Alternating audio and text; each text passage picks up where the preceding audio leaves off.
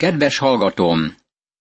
Rut könyve alapján is láthatjuk, hogy a mózesi törvény gondoskodott a gyermektelen özvegyasszonyokról. Ennek a gondoskodásnak két célja volt, amiket most megemlítünk, de lehettek más céljai is.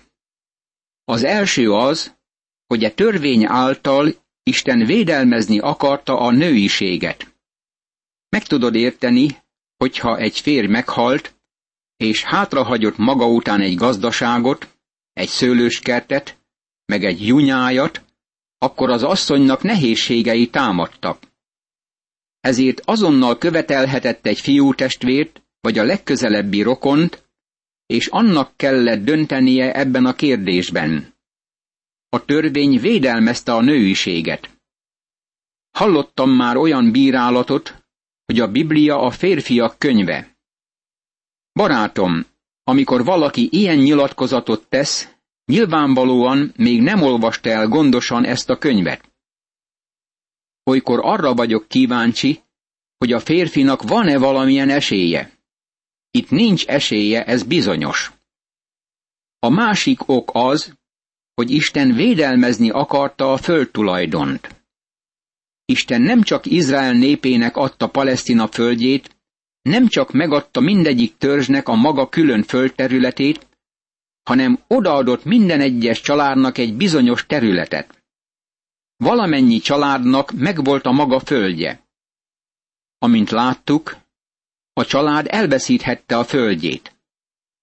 De a jubileumi évben az automatikusan visszatért az eredeti tulajdonoshoz. Egy özvegy azonban kimehetett és férjhez mehetett valamelyik idegenhez, aki megszerezhette volna a földtulajdonhoz való jogot. Isten azonban védelmezte azt az ingatlant. A legközelebbi rokonnak kellett elvennie őt, hogy lehetővé váljék a földtulajdon megtartása a nemzetben, a törzsben és a családban. Úgy tűnik nekünk, hogy ez nagyon furcsa törvény, de nyilvánvalóan jól bevált Izrael földjén. Rut egy gyermektelen özvegy volt, és az az ingatlan, ami a férjéhez tartozott, elveszett, mert ő és Naomi szegénységbe sodródott. Neki teljes joga volt követelni Boázt, mivel ő volt az egyik közeli rokon. Amint Naomi már jelezte, ő az egyik kiváltó rokon. A tény az, hogy Boáz ennek utána járt, de a keze meg volt kötve. Nem követelhette Rutot feleségül. Csak Rut tehette meg ezt a lépést. Neki kellett követelnie őt, mint férjet. Egy kicsivel később meglátjuk, hogy történetesen volt egy másik rokon is, aki valójában még közelebbi volt, mint Boáz, és Rut követelhette őt is, ha akarta. Boáz nem tudja, hogy melyiküket kéri. Ezért Boáznak várnia kell, amíg Rut lépéseket tesz. Mivel Rut nem tesz lépéseket, Naomi veszi át az ügyet, és ezt mondja Rutnak. Tudatnod kell azzal az emberrel, hogy te őt akarod, mint kiváltó rokont. Most itt látunk egy nagyon furcsa eljárást. Hogy ezt megértsük, szükséges ismernünk annak a kornak a cséplőszérűjét. Mivel egy mezőgazdasággal foglalkozó népről van szó, nagyon sok törvény a földművelésre vonatkozik. A mózesi rendszer nem csak Izrael népének szólt, hanem szólt annak a földnek is. Azt nagyon különösen és sajátságosan vonatkoztatták a földre, amelyet palesztinaként ismerünk. Ezért itt van egy törvény, ami a cséplőszérűvel és annak a kornak a szokásaival kapcsolatos. Rendszerint a cséplőszérű valamelyik domtetőn volt, hogy a szél kifújja a polyvát a gabona közül.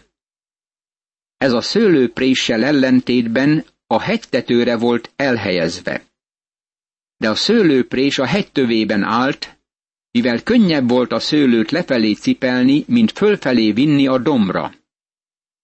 A szőlőprés, ahogy emlékszel rá, az a hely volt, ahol Gedeon is csépelte a gabonát. Azért volt len gabonát csépelni, mert elrejtőzött a midjániaktól, akik koldusbotra juttatták Izraelt. Az úr angyala jelent meg neki, de nem mond nekem, hogy Istennek nincs humorérzéke, és így szólította meg őt. Az úr veled van, erős vitéz. Bírák könyve, hatodik rész, tizenkettedik vers. Gedeon lent volt a szőlőprésnél halálra rémülten, amikor fönn kellett volna lennie a domtetőn. El tudott képzelni kiábrándultságát, amint feldobja a gabonát a levegőbe, és mivel nincs szél odalent a hegy lábánál, a polyva és a gabona visszahull a nyakába. Azt hiszem, Gedeon nagyon elkeseredett. Aztán, amikor az úr angyala megjelent neki, és ezt mondta, az úr veled van erős vitéz. Azt hiszem, Gedeon körülnézett, hogy kibel beszél. Amikor nem látott senki mást, odafordult az úr angyalához, és így szólt. Én velem. Nem gondolod, hogy nekem mondod azt, hogy én erős vitéz vagyok? Én vagyok a leggyávább fickó, akit valaha láttál. Barátom, Gedeon így nézett ki. De legyen hála Istennek, ő fel tudja használni a gyávát is, aki neki szenteli magát. Amikor ez a férfi az úr kezébe került, le tudta győzni a midjániakat csupán háromszáz emberével. Milyen bátorítás ez nekünk is ebben az időben. Jól lehet Ruth története a birák korában játszódik le, nyilvánvalóan az volt az a kor, amikor Izrael visszatért az Úrhoz. Emlékezz rá, hogy amíg Naomi Moab földjén volt, hallotta, hogy vége az éhínségnek, ami Isten ítélete volt.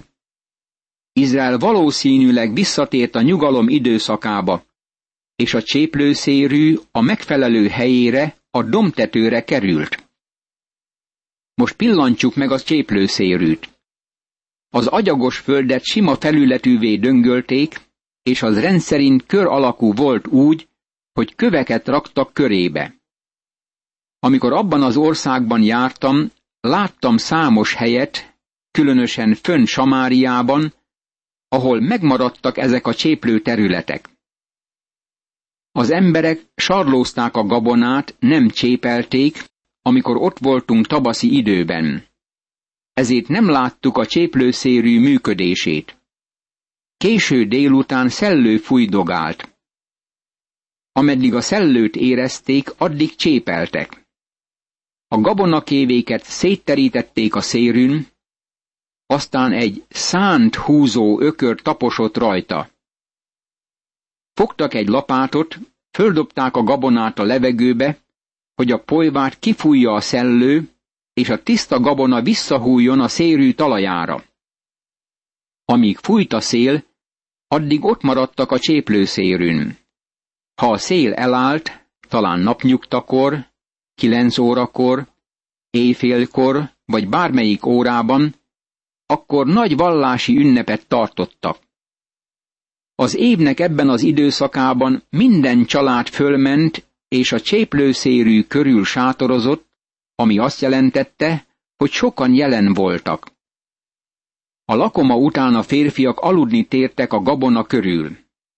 Mivel a cséplőszérű kör alakú volt, fejüket a gabonára tették, és a lábukat kifelé nyújtották, mint valami sátorcövekeket. Azért így aludtak, hogy védelmezzék a gabonát a rablóktól, tolvajoktól, akik oda mehettek és elvihették volna. Ez a lakomázás és az Istennek való hálaadás ideje volt a bőséges aratásért. Izrael számos ünnepnapja, az első zsengék ünnepe, sőt a pünkösd is azonosult a cséplőszérűvel. Zsoltárokat énekeltek, és Isten dicsérték a bőséges aratásért. El tudott képzelni őket ott a dom tetején éjszaka, amint föltekintettek az égbe és zsoltárokat énekelgettek? Amikor olvasod a zsoltárokat, figyeld meg különösen, hogy hány zsoltár foglalkozik ezzel a jellegzetes vallási ünneppel. A kiváltó rokon törvényének az ismeretében, amint azt az özvegyre alkalmazták, a cséplőszérű jelenetét is magunk előtt látva haladjunk tovább. Egyszer azt mondta neki az anyósa, Naomi. Leányom, keresek én neked otthont, ahol jó dolgod lesz. Rút könyve, harmadik rész, első vers. Az egész aratási időszak alatt Naomi figyelt az ablakon át minden délután, és látta Rutot és Boázt, amint Betlehembe igyekeztek. Ez körülbelül hat héten át történt. Most az árpát gyűjtötték, meg a búzát gyűjtötték össze. Naomi észreveszi, hogy Ruth nagyon visszafogott, és egyáltalán nem igényel semmit ettől a férfitól. Nyilvánvalóan azt is észreveszi, hogy a férfi már beleszeretett. Ezért Naomi megkérdezi Rutot, hogy keressene nyugalmat neki. Természetesen ennek folytatása a házasság. Keressek-e házasságot neked? Emlékszel rá, hogy már a kezdet kezdetén sürgette mindkét menyét, hogy maradjanak Moab földjén, és találjanak nyugalmat férjük házában. Most azt mondja, hogy ő keres nyugalmat Rutnak. Nézd csak, ami rokonunk Boáz, akinek a szolgálóival voltál, ma éjjel árpát szóra szérűn. Rut könyve, harmadik rész, második vers. Ezt mondja. Ez az ember, Boáz, a te kiváltó rokonod. Jogod van hozzá. Valójában, Rút, neked követelned kell őt, mint kiváltó rokonodat. Azt akarom, hogy menj föl a cséplőszérűre ma este, és tudasd bele. Mosakodj meg, ken meg magad, vedd föl a ruhádat, és menj le a szérűre. Ne mutatkozz azelőtt a férfi előtt, amíg be nem fejezte az evést és az ivást. Rút könyve, harmadik rész, harmadik vers. Elmondja Rútnak, hogy várjon, amíg a vallásos lakoma véget ér. Naomi így szól. Rút, most már rajtad múlik, hogy követeld ezt a férfit, mint kiváltó rokonodat. Rút semmit sem tesz azért, hogy követelje őt. Ezért Naomi ad neki bizonyos nagyon határozott útbaigazításokat. Megmondja neki, hogy mit cselekedjék. Úgy éreztem, hogy itt van egy bűnösnek a képe, aki Jézus Krisztushoz jön. Ez a most következő négy lépés lényeges a bűnösnek. Az első a következő. Mosakodj meg! Ha Krisztushoz mentünk, akkor nem az általunk véghez vitt igaz cselekedetekért, hanem az ő irgalmából üdvözített minket, újjászülő és megújító fürdője a Szentlélek által. Titushoz írt levél, harmadik rész, ötödik vers. Ezért mondta a mi urunk Nikodémusnak. Talán azt gondolod, hogy kiváló vallásos ember vagy, és az vagy, de szükséged van egy fürdőre, lelki fürdőre. Szükséged van az újjászületés fürdőjére. Urunk ezt mondta Nikodémusnak. Újjá kell születned. János evangéliuma, harmadik rész, hetedik vers. Barátom, ha valaha el akarsz jutni a mennybe, akkor újonnan kell születned. Át kell élned az újjászületést.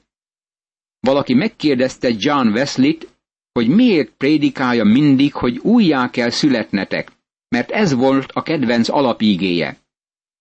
Ő ezt válaszolta. Megmondom neked. Azért prédikálok arról, hogy újjá kell születnetek, mert újjá kell születnetek. Nem juthatsz a mennybe, barátom, nem nyerhetsz megváltást, amíg új teremtményé nem válsz Krisztus Jézusban. Nem vagyunk alkalmasak a mennyországra, ha nem születünk újonnan a Szentlélek által. Ezért Naomi ezt mondja Rutnak. Nagyon keményen dolgoztál kint a mezőn, mosakodj meg. Most ez az első lépés, amit megtesz. A második, amit Naomi megmond Rutnak, hogy kenje meg magát. Miután Rut első férje meghalt, feltételezem, hogy fölvette az özvegyi ruhát, és nem igyekezett magát vonzóvá tenni. De Naomi rájön, hogy valaki érdeklődik Rut után, és megmondja neki, hogy vegye elő azt a kis kölnis üveget, amelyet félretett, és használja bőkezűen. Még azt is megmondom neked, hogy milyen kölnit használt. Éjfél Moab földjén. Ezzel azt akarom mondani, hogy egzotikus illatszer volt. Naomi ezért mondja, hogy ken meg magad. Ez szintén megfelel a mi keresztény tapasztalatunknak. Amikor Isten gyermekeivé válunk, akkor újszülöttek vagyunk, erről biztosítlak. De eljutunk a teljes nagykorúságra, ahol megérthetjük az isteni igazságot. Valamiről olvasunk, ami kapcsolatos a hívő megkenetésével. Minket a Szentlélek ken föl. János mondja első levele második részének huszadik versében. Nektek pedig kenetetek van a Szenttől, és ezt tudjátok is minnyájan. Vagyis Isten lelke tanít meg minket minden igazságra, és minnyájunknak szükségünk van a Szentlélek oktatására. E világon egyedül így érthetjük meg Isten igéjét, barátom. Isten lelkének oktatnia kell minket. Ez az egyik elhanyagolt tény korunkban. Jelenleg teológiai körökben sokat hadakoznak az ihletettség tanával kapcsolatban. Nagyon fontos tudnunk, hogy a Biblia Isten ihletett szava. De hihet valaki a teljes szentírás szóbeli inspirációjában, és mégis tudatlan Isten igéjével kapcsolatosan. Miért? Föl kell ismerned, hogy nem vagy képes ezt a könyvet az emberi intellektushoz eljuttatni, és hiába várod, hogy megértsék azt. Talán megérti valaki a tényeket, megismerhet bizonyos értelmes nyilatkozatokat, de csak Isten lelke taníthat lelkieket az embernek. Pál mondja az első korintusi levél második részének kilencedik és tizedik versében hanem hirdetjük, amint megvan írva, amit szem nem látott, fül nem hallott, és ember szíve meg sem sejtett. Azt készítette el az Isten az őt szeretőknek. Nekünk pedig kinyilatkoztatta Isten a lélek által, mert a lélek mindent megvizsgál, még Isten mélységeit is. Isten lelke képes megtanítani minket és vezérelni, irányítani, hogy megismerjünk minden igazságot. Mennyire fontos, hogy Isten lelke legyen a mi tanítónk. Nekünk pedig kinyilatkoztatta Isten a lélek által, mert a lélek mindent megvizsgál, még Isten mélységeit is. Szükséges fölismernünk, hogy amikor újonnan születünk, akkor megkapjuk Isten lelkének fölkenetését. Ezt ismét említi János első levele második részének 27. verse. De bennetek megvan az a kenet is, amelyet tőle kaptatok, ezért nincs szükségetek arra, hogy valaki tanítson titeket. Sőt, amire az ő kenete tanít meg titeket, az igaz, és nem hazugság. És ahogyan megtanított titeket, úgy maradjatok meg ő benne. Ez nem jelenti azt, hogy semmibe vesszük az emberi oktatást vagy a földi tanítókat. Te és én vagyunk ma a haszonélvezők, akik örököltük mindazt, amit átadott nekünk a múltban élt istenfélő emberek által, akiket Isten lelke tanított. Isten adja ma is az egyháznak a tanítókat. De még a tanítók sem, és a múltbeli anyagi gazdagság összessége sem képes megvilágosítani minket, ha csak nem Isten lelke, ami oktatónk. Ruth második lépése nagyon fontos volt. Megmosakodott, és azután megkente magát. Ezután jött a harmadik lépés. Vedd föl a ruhádat. Azt hiszem, ezzel Naomi így szólt hozzá. Ruth, gondolj arra a ruhádra, arra a kis estéi ruhára, amit valamikor hordtál, amikor fiammal együtt jártál. Olyan csinosnak néztél ki benne. Ha Boáz beléd szeretett akkor, amikor a fekete, utálatos özvegyi ruhát viselted, mit gondolsz, mit tesz, ha meglát abban a kis estéi ruhában? Vedd föl azt a ruhát most, amit félretettél, és sohasem akartál ismét fölvenni. Ez a harmadik lépése a hívőnek is. Amikor Krisztushoz jövünk, és elfogadjuk őt megváltónknak, akkor ő lesz a mi igazságunká. Ő nem csak elveszi bűneinket, nem csak újonnan szül és tesz minket Isten gyermekeivé, hanem átadja nekünk a saját igazságát.